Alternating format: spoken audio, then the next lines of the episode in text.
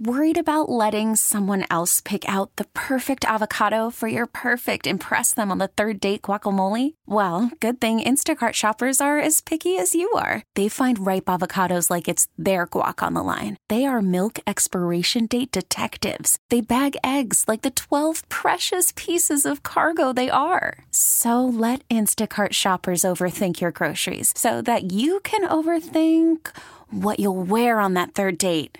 Download the Instacart app to get free delivery on your first three orders while supplies last. Minimum $10 per order, additional term supply. Mixed martial arts and boxing fans, it's time for Fighter's Fury inside the heart of a champion. With your hosts, Brendan Tobin, Seema, and Tommy Guns. It's time for Fighter's Fury on AM 790 The Ticket. Hey, good Sunday morning, everybody. Welcome on in. It's Fighters Fury here with you on 790 The Ticket. Here with you as I'll take you across the next hour of the world of mixed martial arts and boxing. A lot of news and notes to get to, a lot of results from last night in the fight game that we have to get to. In both the sweet science and the free form fighting style of mixed martial arts. I actually want to start in the UFC. UFC Winnipeg Fight Night on Fox yesterday. First of all, shout out to UFC on Fox. And the reason is I watch any card if it's 8 to 10. I mean, the 8 to 10 window of fighting is fantastic. Jonathan Zaslow, he always says on this uh, on this radio show, you guys can hear him every morning, 5.30 to 9 a.m., about the heat starts. When the heat starts at 7 o'clock, he'd love to make sweet love to 7 o'clock starts. And I got to say, I echo those sentiments for the 8 to 10 card for UFC. Not going into 1 a.m. Eastern time for UFC cards is fantastic. Done by 10, maybe a 15 minute overrun, and you're done. It's fantastic. And we did have HBO to get to afterwards, so I was still up pretty late last night, even though it was a bit of a bore fest. I don't mean bore fest in that it wasn't compelling to watch Billy Joe Saunders beat the hell out of David Lemieux. It just was. It was decided upon by the the fourth round. I mean that David Lemieux wasn't going to be anywhere in that fight. But we'll get to that fight in a minute because last night's main event, Robbie Lawler versus Rafael dos Anjos, was a made to be somewhat of a of a number one contendership. Dana White had come out earlier this year and said winner of that fight is going to get Tyron Woodley next. And there's been some weird things with Tyron Woodley regarding his health, whether or not he's going to have shoulder surgery, whether he'd put off shoulder surgery. He'd only put shul- he'd only ha- not have sh- uh, shoulder surgery if it was a fight against GSP or a Diaz brother. We know that Tyron Woodley has been he's been he's been in a hard chase after you know, a big money fight, a marquee fight, and Rafael dos Anjos definitely wouldn't be under that billing. It would just, you know, it, it just it doesn't have the gravitas of fighting a GSP or a Nate Diaz does, but he definitely does have the merit now. That can't be denied. I have to say, going into this fight, I didn't think Rafael dos Anjos had a chance in hell at beating Robbie Lawler. And I had a couple things that went into my logic for this. Um, the last time he fought a guy, I would say of of Robbie's style would be Eddie Alvarez, and that was at 155 pounds. You know, Eddie is a great, great striker, brawler, tough as hell, brings it right into the kitchen of you, and he beat he beat the the hell out of Rafael dos Anjos, took his belt away, parlayed that into a fight with Conor McGregor, and just has that vicious style. I just didn't think Rafael had the striking to stick with him. So now you up it a weight class, and yeah, maybe Dos Anjos was a little bit healthier and, and feeling a little bit better, so his gas tank would be a little bit better at 170 pounds. But I just didn't think he'd have the ability to take Robbie down. I didn't think that he would be able to put. I didn't think he'd have anything for Robbie Lawler that would really put Robbie Lawler in danger. And this was a strange fight. I was totally wrong. He ended up putting up a shutout decision. There did seem and these haven't been confirmed, but I think anybody with the with, with eyeballs who watched this, it did seem like Robbie Lawler definitely was dealing with some kind of a lower body injury, and he didn't he didn't sit down any time on the uh, uh, during breaks in the fight. He was standing up, so I don't know if that was a case where he didn't want to uh, he didn't want what looked and appeared like a knee injury he didn't want any further damage of it or aggravating it. He wanted to kind of just be in the moment, numb it. Um, I don't know what caused it. I don't know if he came into camp with this. I don't know if this happened in the midst of a fight. He didn't talk afterwards um, to to Jon Anik. Rafael dos Anjos was very, very successful with these lower leg kicks that were making Robbie's leg swell up. But at one point in the middle of the in the fight, you could hear him say it was the other leg. It wasn't even the lead leg that he was getting hit with that was bothering him. But there were strange moments. Like there was a point where, you know, Dos Anjos had Robbie Lawler up against the cage, and and it called that he was knocked down by a by an elbow, but he really wasn't. You know, he was he was he he rolled off the elbow, didn't get hit clean with it, and he almost got shoved down basically by Rafael dos Anjos. And it wasn't like a, a very impactful shove either. So there was clearly something messed up with Robbie, Robbie Lawler. I don't know if it happened in the midst of the fight. I don't know if it happened uh, before the fight or what. But he gutted it out. He was uh, he was a bit of a sitting duck at times, and you could just tell that gas tank for Robbie Lawler, where he's able to put full throttle and go brawling. There was about one of those in this fight, and I don't think he was truly worried about Rafael dos Anjos. Hell, there was a point in the second round where Dos Anjos has Robbie Lawler up against the cage, and I think UFC broadcast said that he had a 23 second unanswered combination on Robbie Lawler and wasn't hitting him clean with most of it. A couple body shots got in, but Robbie Lawler was rolling off it like like a pros pro, like the striking master that he was, smiling at one point at Dos Anjos. Thought that Dos Anjos maybe went and emptied his gas tank in an effort to finish Robbie Lawler because he had him in that kind of trouble. But when you expected Robbie Lawler, okay, I'm going to answer back and I'm going to come at you, just wasn't there. That next gear that we're used to with Robbie Lawler wasn't there. And I, am chalking it up to health. I don't think it was a case where he uh, he wasn't in, in, in great condition for this fight. We know Robbie Lawler is in superb condition, maybe the best fifth round fighter in the UFC. So you can't you can't go in there and think, oh well, Robbie Lawler just didn't come into shape. That's just not his style.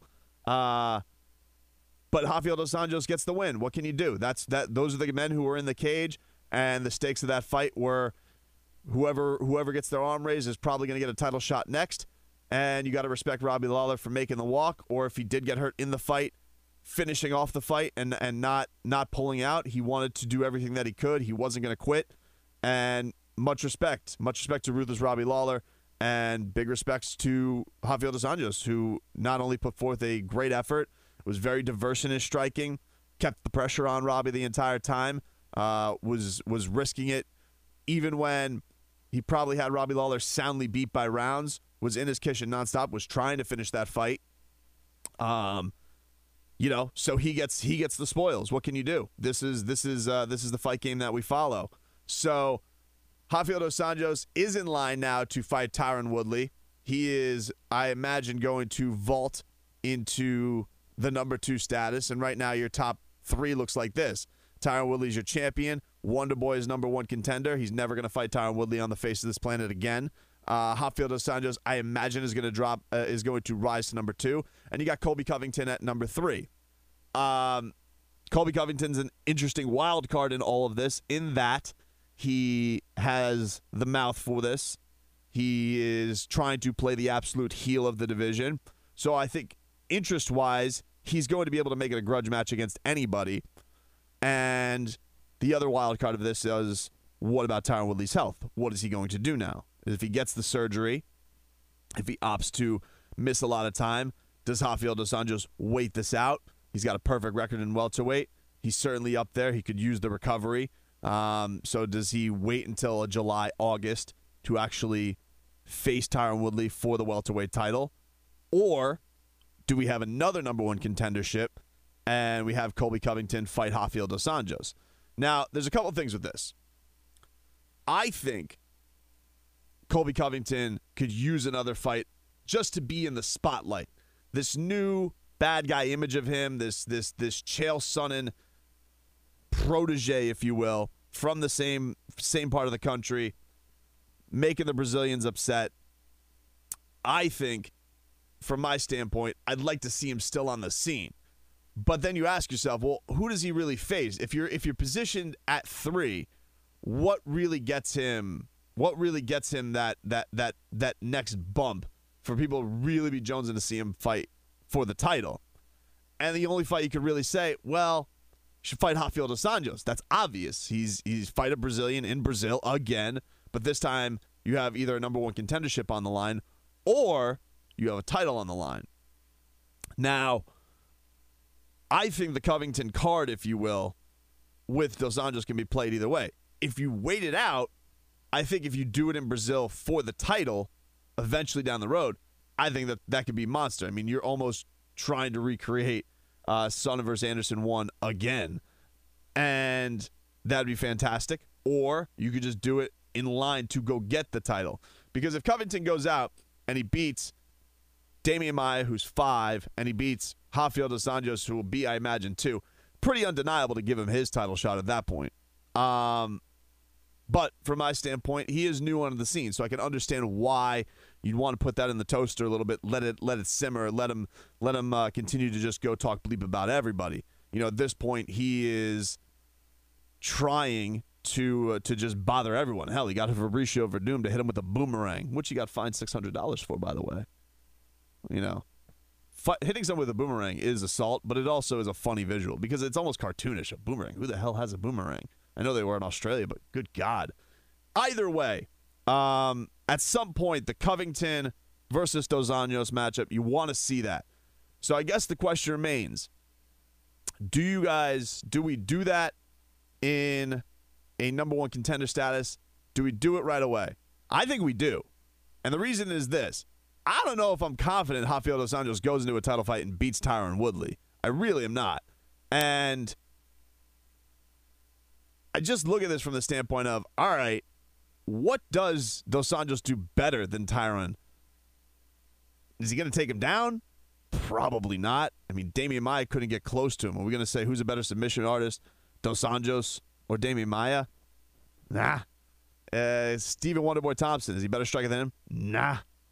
Uh, he did beat Robbie Lawler. What did Tyron Woodley do to Robbie Lawler? Flatlined him. So I really don't know what, what Dos Anjos has for Tyron Woodley that would make you think he's going to win that fight. Um, you know, save for if you still want to make the gas tank argument for Woodley. But I think both of these guys, you could look at their body types and say, yeah, if it gets to do a slugfest, you could question how much they're going to be able to go. But man, I think I think Woodley's really answered that question to the fullest as far as his gas tank. I mean, he's been in five round fights now. Now look, the output has not been superb from from Woodley. I mean, I think he had the fewest strikes thrown in a welterweight title fight in that in that matchup against Demian Maia. So it's not like he's really pressing forth the offense on it, but then we also know that his, his shoulder was injured in that fight. I, I think the move right now is look, I think what you do with Woodley for right now, because Woodley's buzz right now is a little bit down as far as a champion is concerned. I think him almost being on the shelf would be helpful for him. He's obviously not going to be out of the limelight. He is on the coverage for basically every UFC major fight which I don't love. I, I don't love the fact that you have the champion up there for a welterweight title fight, but I've been on this for a while. I don't love it for a couple reasons. I don't like the fact that he can spin um, what he just saw. I don't like that he can shoot down whatever. And this isn't just a con- uh, this isn't just a shot at Tyron. I just don't like the idea. What is the champion supposed to build up opponents, or is he supposed to shoot down? And then, do you want the champion to say, "Hey, yeah, he's got a shot against me"? No, he's not going to say that. So I just think it's awkward. I think in those moments where you have number one contenderships on the line, if you will, don't have him on the desk that night. I would swap it out, have Bisping on the desk that night or whomever. And the same thing goes for, you know, if there's a light heavyweight number one contendership, don't have DC on the call. And if there's a 85, if, if Bisping was the champ, don't have Bisping on the call. I, I don't like that. I know they do because they like to have that footage immediately. Oh, we're going to have them talk and there's going to be tension. It just does nothing for me. Does nothing. It's, it feels forced. You know, one guy just fought. One guy's been in a suit the whole time. What, what do you want? You want these guys to come to blows really afterwards? I just don't think it's a good buildup for these things. Um, so I think the move should be right now Covington, Dos Anjos. Covington still getting new onto the scene.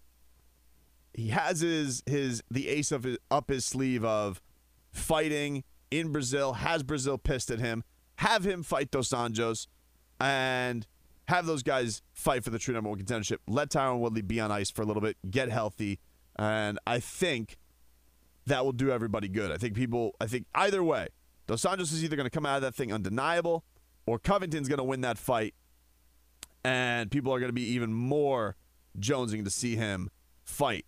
They're going to be they're going to be they're going to be red hot to see Covington fight. They'll probably be in another scenario where he's in Brazil and if he ends up getting the win, I'm sure we'll go wild on people and then then then then it becomes about the the the absolute wait out period for when Tyron gets healthy and he can do a lot of bleep talking. I think the build up for those two guys will be will be pretty fantastic anyway because they have eh, you know for background they, they have a bit of a uh, a personal past as it is anyway.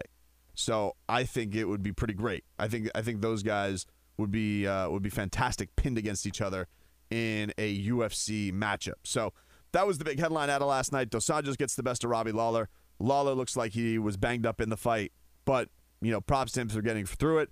Props to Rafael dos Anjos for solidifying himself. He certainly is deserving of a title shot, but I don't know if you do it right now, especially if Tyron is going to be out for a little bit. I don't think that Tyron's going to put anything off health wise, recovery wise, to fight a Rafael dos Anjos. So in the meanwhile, have dos Anjos fight Covington in Brazil. Let's go. I think I think it speaks for itself. We come back. We have a major, major twist and comeback in the heavyweight division. Finally official. A, a certain someone is cleared to fight. Plus, we'll recap a little bit of what went down. HBO boxing last night. Billy Joe Saunders taking on David Lemieux. That's that's on Fighters Fury right after this. It's Fighters Fury on AM 790. The Ticket. Back. Fighters Fury here on 790 The Ticket. So last night, you had HBO boxing. Billy Joe Saunders was taking on David Lemieux for a piece of the middleweight crown. Billy Joe Saunders making easy work of David Lemieux. Really, I mean, David Lemieux had nothing for him. And quite frankly, um, anybody who had a round for him, I think should be questioned immediately. Like sometimes these things, when they're in lopsided decisions, you you don't get as outraged because at least the result is what it should be. Billy Joe Saunders wins a lopsided decision. Nah, man, that guy pitched a shutout yesterday. And anybody who has anything different to say, those judges who gave him three rounds or gave him two rounds, I don't know what pity you were trying to bestow upon him, or I don't know what influence the crowd had on you. That was an embarrassing performance by David Lemieux yesterday. He got worked so badly by Billy Joe Saunders. It was really, really impressive. Billy Joe Saunders I thought my favorite move that he did. David Lemieux misses a, a, a left hook, and eh, Billy Joe Saunders is left looking in the crowd as if as if he just hit a monster tee shot, just just flying 400 yards away. It was fantastic. Uh, he looked great. He he probably, I think uh, he probably could have finished him if he would have poured the gas on a little bit more. But he was hurting David Lemieux. That wasn't a case of you know, people were, were coming into this and thinking, ah, it's going to be pitter patter, it's going to be boring.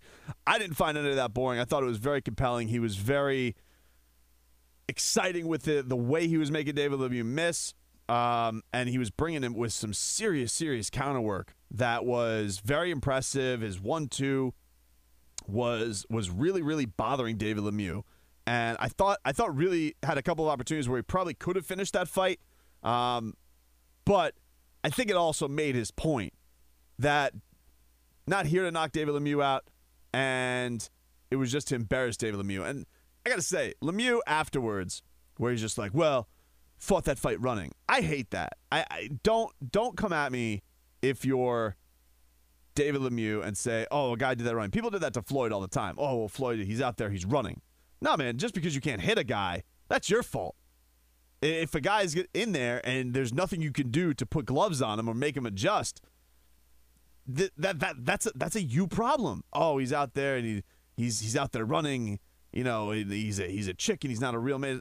Look, this is this is this is not his problem. Now, are there people who are out there and they're not engaging?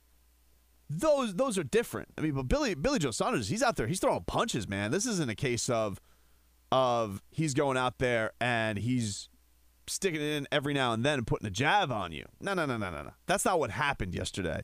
I mean, he was he was using your face for target practice, and it wasn't even comparable. I mean, you're out there and, and you're you're big whiffing out there with your punches.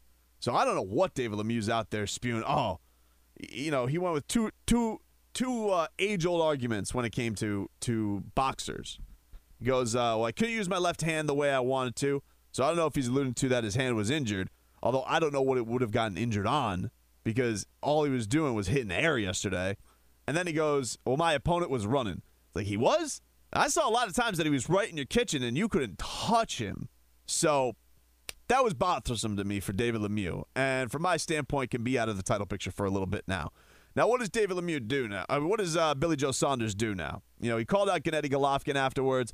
That ain't happening soon. Uh, Gennady Golovkin, Canelo, they seem like they're finalizing Cinco de Mayo weekend. And really, if Cinco de Mayo isn't anything but Canelo Alvarez versus Triple G, somebody needs to be slapped across the face with a fish. I'm serious. I, I would go to Publix right now. I'll grab myself a hog snapper and I will cut that thing and I will slap Oscar De La Hoya and whoever the hell Gennady Golovkin's promoter is for not making this thing happen. There's nothing more that needs to be said. You had a disputed result between Canelo and Triple G. You have the biggest boxing weekend of the year. It's always Canelo's weekend. You put Canelo Alvarez against Triple G. If it's anybody else, somebody should be fired. That's it. So, Billy Joe Saunders, all due respect, no, sir. We will get you and Triple G at another time, not this year, maybe at the end of the year, if you so please. But if he does want one in the meanwhile, they were talking about Daniel Jacobs last night. Now, hear me out on this. Stablemate of Billy Joe Saunders is Tyson Fury. Tyson Fury this week was cleared finally by the British Boxing Commission to go fight again. Uh, his suspension or his ban was backdated two years, hasn't fought in two years, so he's clear to fight. We know that the Tyson Fury comeback is in the midst. You guys can see him on Instagram. He is trying to lose weight, get himself into fighting shape, and ultimately, the goal for him is to go and fight Anthony Joshua, or ultimately, he wants to go fight Deontay Wilder or be back atop the heavyweight picture. But he has said many a times that he wants a comeback fight. He wants somebody to just get back into the flow of boxing. This guy hasn't been in a ring for two years, and probably by the time he gets into a ring again, might be pushing three years or the better part of two and a half. So he needs an opponent, and he was uh, he was in Montreal this week for Billy Joe's fight, and I will give credit to Manny Montreal. You guys can follow him on YouTube or at I think it's Manny MTL on Twitter. But he caught up with Tyson Fury. He was asked, "Hey, who do you want as your comeback fight, man? Do you want it to be uh, David Price, your your longtime rival? Do you want it to be Dillian Whyte, um, you know, who's always kind of kicked upon as a, a, a guy who's on second run of these of the main heavyweights, or we know there's been a lot of chatter between you and Shannon Briggs. And to my surprise, because I thought a lot of this was BS, Tyson Fury comes out flatly and he says, "If I had it my way, Shannon Briggs." Shannon the Cannon Briggs. I think it'd be fun. I think it would be an epic buildup. And I think it'd be a great comeback fight. How about that? How about that? The Gypsy King wants to take on the Cannon, and I'm all for it, man. We've been talking about this, and really, it shouldn't be a surprise. You know, when this stuff was was coming out, and Tyson Fury was talking about all the people that he wants to take down. When it came to a comeback fight, what do they want to see next? He had his own Twitter account put out a poll got 77,000 votes. And the results came back. They want to see him fight Shannon the Cannon Briggs. You had other websites, other entities, newspapers in Britain coming back. Tens of thousands of votes. Shannon the Cannon Briggs.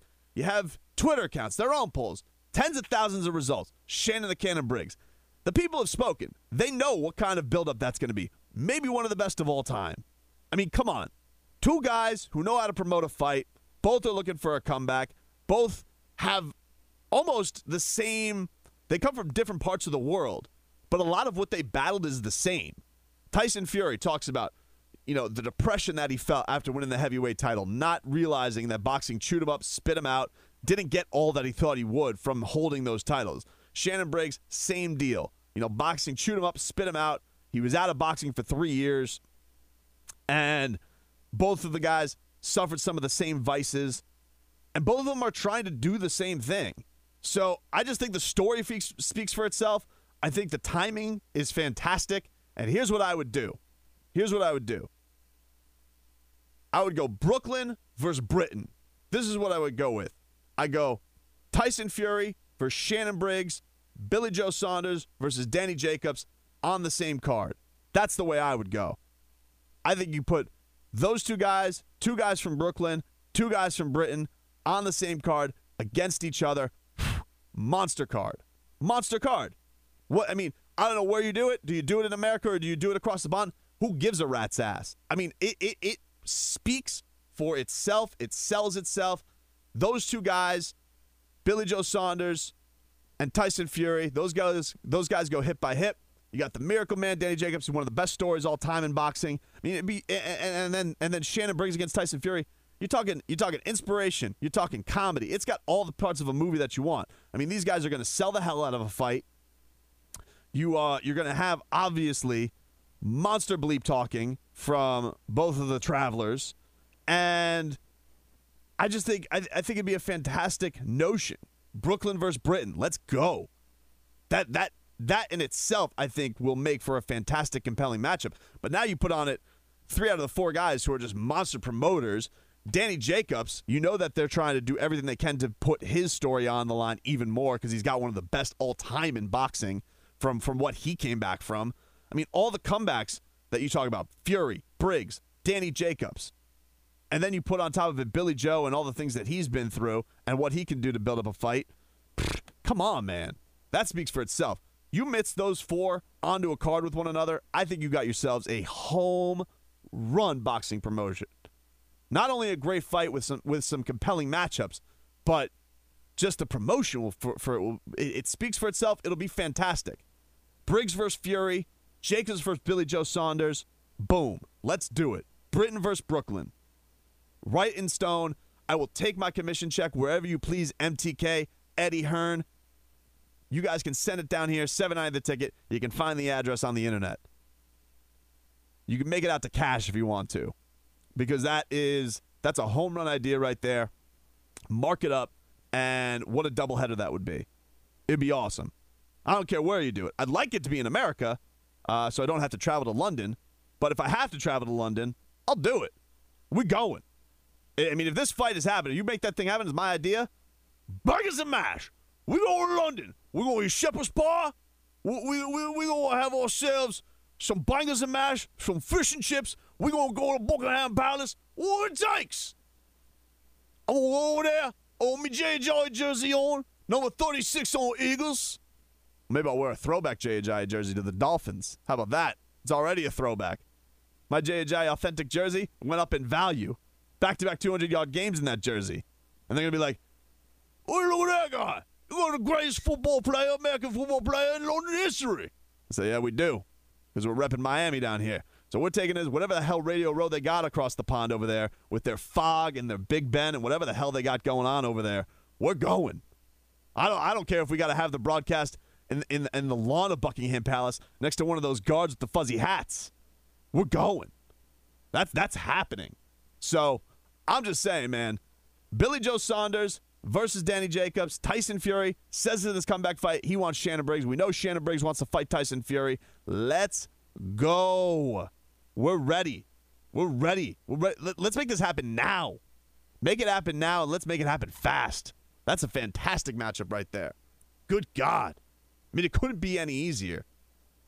Anyway, speaking of which, speaking of fight promotions that are so easy to put up and are getting screwed up, I saw this this week. So this Jeff Horn is becoming the most annoying person in boxing, and here's what I mean. So this guy fights in Australia, right? Jeff Horn, everybody knows he he he uh, he walked away with the with a win over Manny Pacquiao with a ski mask. You hadn't seen anything that outrageous since uh, since Tim Bradley walked away with a decision over Manny Pacquiao, and he's fighting at six thirty in the morning this past week because Australia they're flipped on their head with the time zones, and uh, he stops his Gary Corcoran, retains his WBO title. So Bob Arum says, "Boom! Here's what we're gonna do: Terrence Crawford, Jeff Horn." Vegas, April, you're welcome. And it's great. I think Terrence Crawford unifies the division. Jeff Horn has got a chance to go up against a real monster in Terrence Crawford, who, by the way, this is a rub you don't hear a lot. Floyd Mayweather uh, Jr. comes out this week, we got some news on him next segment regarding his future. Comes out this this week, and he's asked by FightHype.com, and he's asked, uh, "Who? Now that you're out, Floyd, who is the number one pound for pound fighter in your mind?" And he says Terrence Crawford, and that's some rub that you want. You want Floyd Mayweather I mean, if you're to get, and I thought that was cool of Floyd because he's got no ties to him, you know, top ranked guy. Um, but just respects the game. Everybody respects Terrence Crawford. Everybody, really, he's a guy I think is right now one of the most feared in boxing. And this Jeff Horn comes out, and he's got he's got the the cojones to say, "Yeah, you know what? Instead, I think I might stay here and, and I fight some old ass Anthony Mundine in Australia." Nah, man. Guess what? That thing has a W in front of it. Doesn't have an A. It's not the Australian Championship of the world. It's enough with fighting in Australia. All right? Unless you're going to be in there and you're actually going to be fighting koala bears, I don't give a rat's ass about you fighting any more Australians, Jeff Horn. You got that that stupid belt because there was a fix in. I don't know who was paid off, but you didn't beat Manny Pacquiao. You got gifted a belt after getting your, your, your face caved in by Pacquiao, who then does the thing that he's done late in his career when he knows he's got a guy beat, takes the takes the foot off the pedal, which is very frustrating by Manny. But he had you beat anyway. I mean, you hit like you, you landed like 15% of your shots. So you didn't deserve to win that fight. You got some bum that you fight at 6:30 Eastern Time in America. And so here you are, Jeff Horn. You're offered the opportunity to beat one of the best on the planet to prove yourself. And you're like, nah, I'm going to fight some other dude from Australia who's 100 years old. Get the hell out of here. Scratch the W off that belt, put an A on it, plus an asterisk. Because not only was that belt gifted to him, because it was a it was a bogus decision, but now he just wants to fight fights in Australia. Get the hell out of here, man.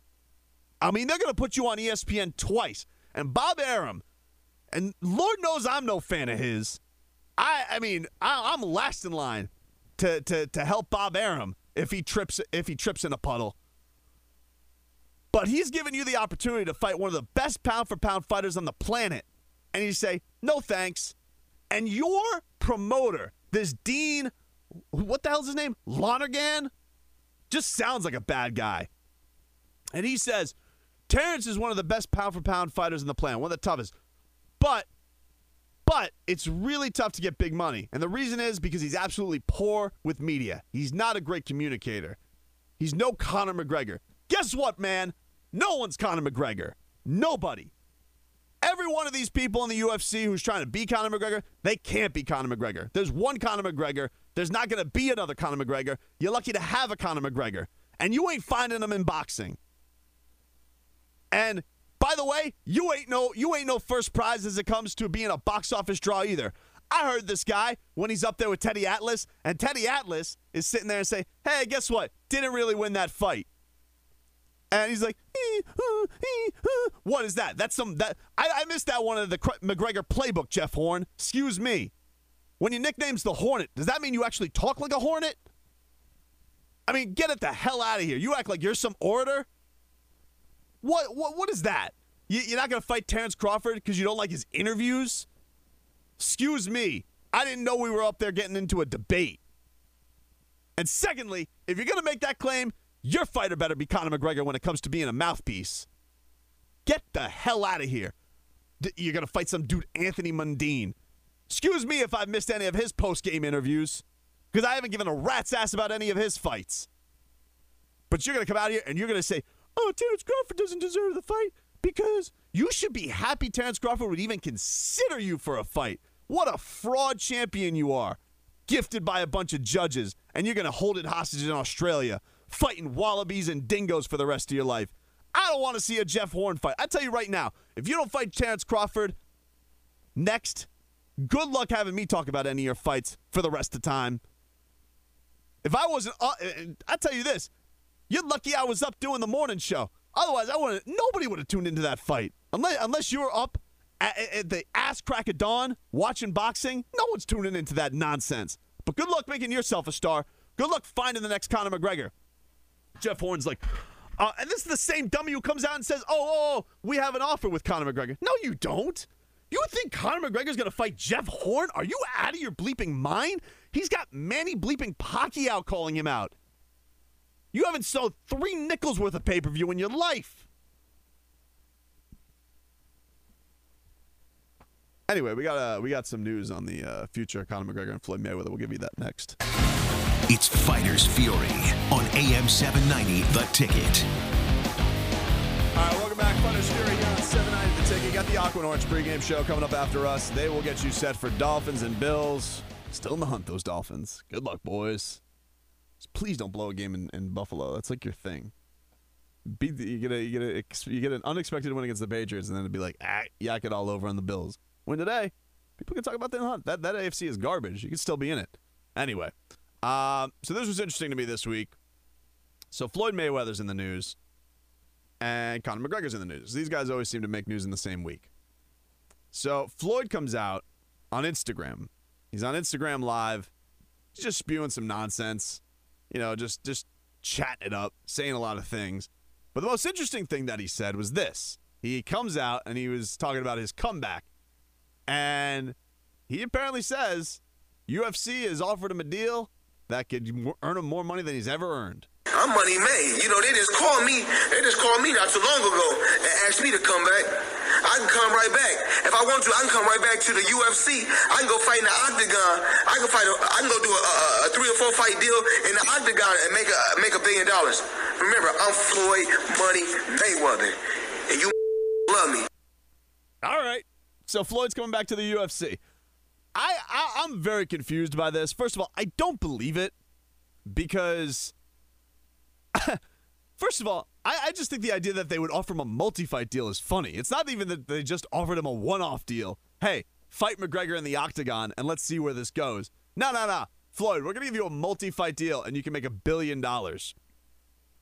And it just that, it sounds crazy to me. So I don't know if he's just spewing nonsense. I, I I lean towards he is. But Conor McGregor comes back this week and he says that he wants his next fight to be in a true fight. He wants it to be in MMA.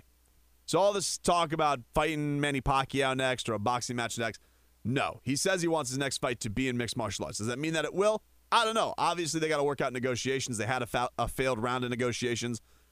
But if I had my my my choice, I'd like to see him fight Tony Ferguson and unify the 155 title. I'd, I'd like to see that. I'd like to see Conor defend his belt. But we'll see. Who knows? Uh, if he does fight, I don't think it's going to be until probably the end of the first quarter or beginning of the second quarter of this year. Uh, but the idea of Floyd Mayweather is going to come and, and fight in the octagon, I mean, first of all, does he fight anybody but Conor McGregor? That's obviously the story there, right? If he if he does come back, he's going to fight Conor McGregor, and Conor McGregor is going to kick him right in the stomach. And this is this is not going to be of anything compelling. I will say this though. This is what I found interesting. So, um, I don't know how many of you people know about the the uh, the Chechnyan president, uh, Ramzan Kadyrov. He's uh, if you don't know him, he's the guy who thinks we should still fight to the death. He's the president of Chechnya. He's a bit crazy. Yeah, that's right, Antoine. He wants us to fight to the death. He thinks that he thinks that should be a thing still. Um, you know, if you guys there's a there's an HBO. I'm sure you guys could find it on YouTube or somewhere on the internet. There's a there's an HBO real sports piece about him because his big thing is um, his favorite sports mixed martial arts. Interestingly enough, because Floyd's been traveling the world, I don't know if this was this week, but he did post it this week, where he is with uh, Kadyrov in person, and he's just like, uh, you know, shout out to my guy Kadyrov, you know, love him. And I don't think Floyd knows the difference between UFC or MMA. I think he thinks it's all UFC. So, what I think he means is I think this Kadyrov offered him a billion dollars to fight three times in Chechnya. That's what I think. That's what I think. I don't think Dana White called him and offered him that money. I think he's fighting Chechnyan Russian money to fight mixed martial arts because they don't do boxing in Chechnya. Not that I think, at least. Uh, because the I mean the piece was on mixed martial arts. I mean this guy nearly wants people to, to throw tridents at themselves. He's crazy. But we do know he's got bleep you money wherever it comes from. Probably nowhere on the level. I think Floyd was offered by this Chechnyan dude to fight multiple times for a billion dollars, possibly to the death. That's what I think. Because I don't think Floyd knows the difference between mixed martial arts, MMA, and UFC. I don't think he knows. I think he thinks everything in an octagon. I think he thinks it's all UFC. It's not like a shot at Floyd. I, I just, I genuinely don't think he knows. Like, why would he? You know, Floyd barely, barely knew who, who anybody is in the sport. I just think that I think that's how he rolls. And I just think the idea of it that the UFC is going to come to Floyd Mayweather, Dana White's going to come to Floyd Mayweather and say, "Hey Floyd, How about a multi fight deal in the UFC? Not a one off, not one fight, multiple fights.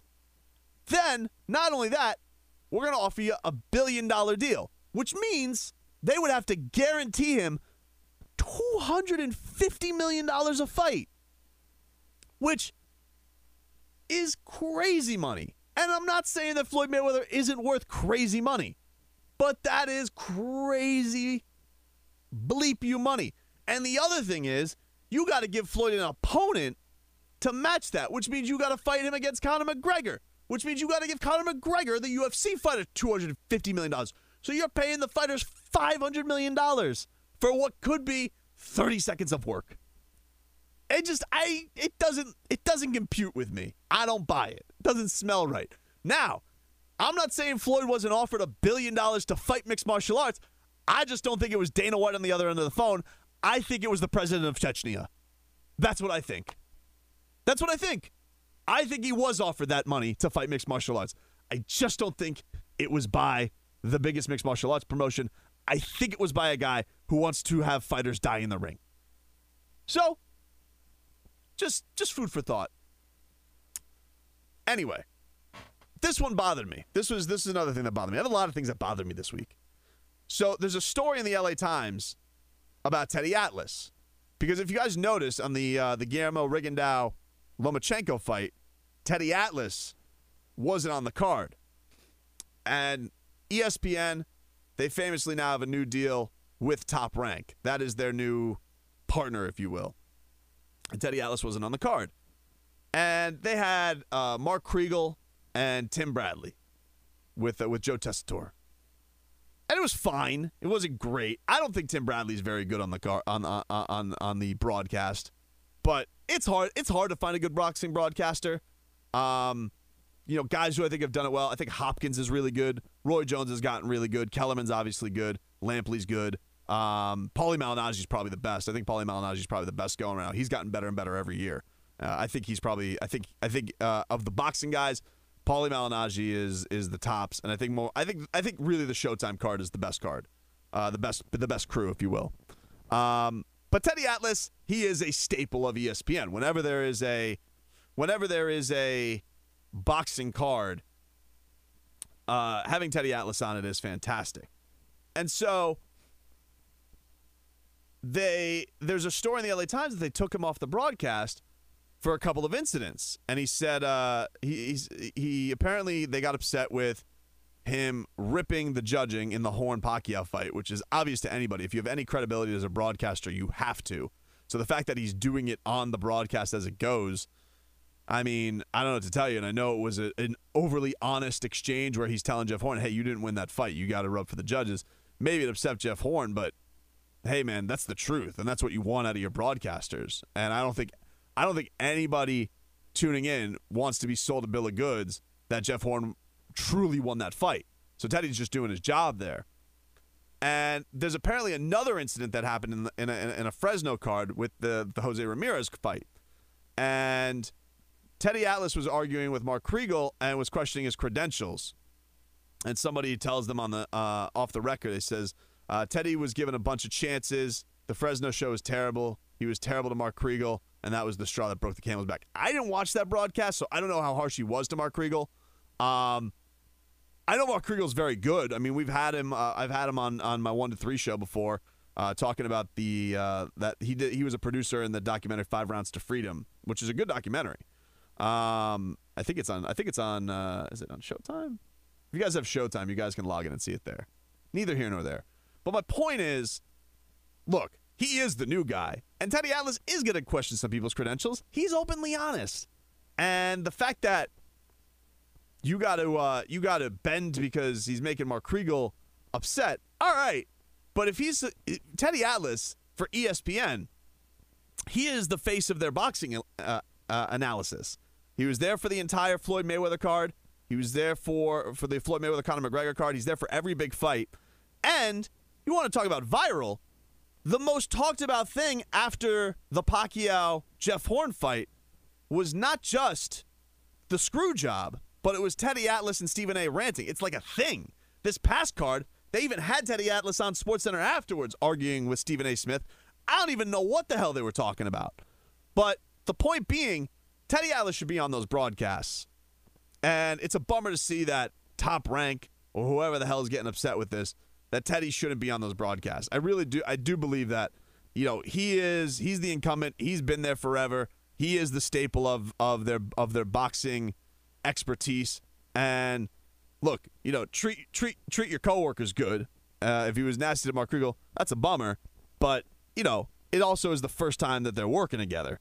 So also let it let it uh let it gel a little bit. Let it let it let it get a chance to work itself out. It's not the first time that's happened in boxing broadcasts before, where guys have gotten a little tense with one another. There's always that that uh trainer, reporter, fighter tension that happens, and I think that Teddy Atlas should have been given more of a chance there.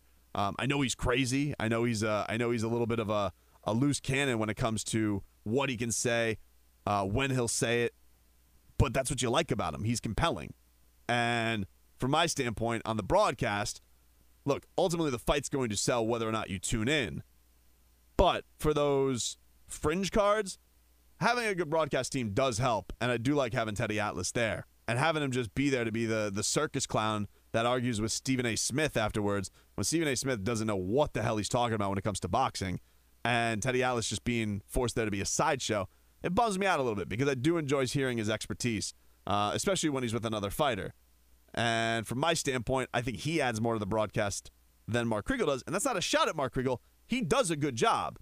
But I just think Teddy Atlas, from my, my standpoint, is more entertaining when it comes to this stuff. So that just bummed me out to read that this week that he apparently is now permanently off the ES, ESPN cards. And I don't think he should be. I think that's uh, that's too that's that's that's too rough from my standpoint. But maybe more details will come out. But from what I've read, I think that's a that's a that's a quick trigger on that decision. Anyway, everybody have a fantastic weekend. We get it. Attention spans just aren't what they used to be heads in social media and eyes on Netflix. But what do people do with their ears? Well, for one, they're listening to audio. Americans spend 4.4 hours with audio every day. Oh, and you want the proof? Well, you just sat through this ad that's now approaching 30 seconds. What could you say to a potential customer in 30 seconds? Let Audacy put together a media plan tailor made for your unique marketing needs. Advertise with Audacy. Visit ads.audacy.com.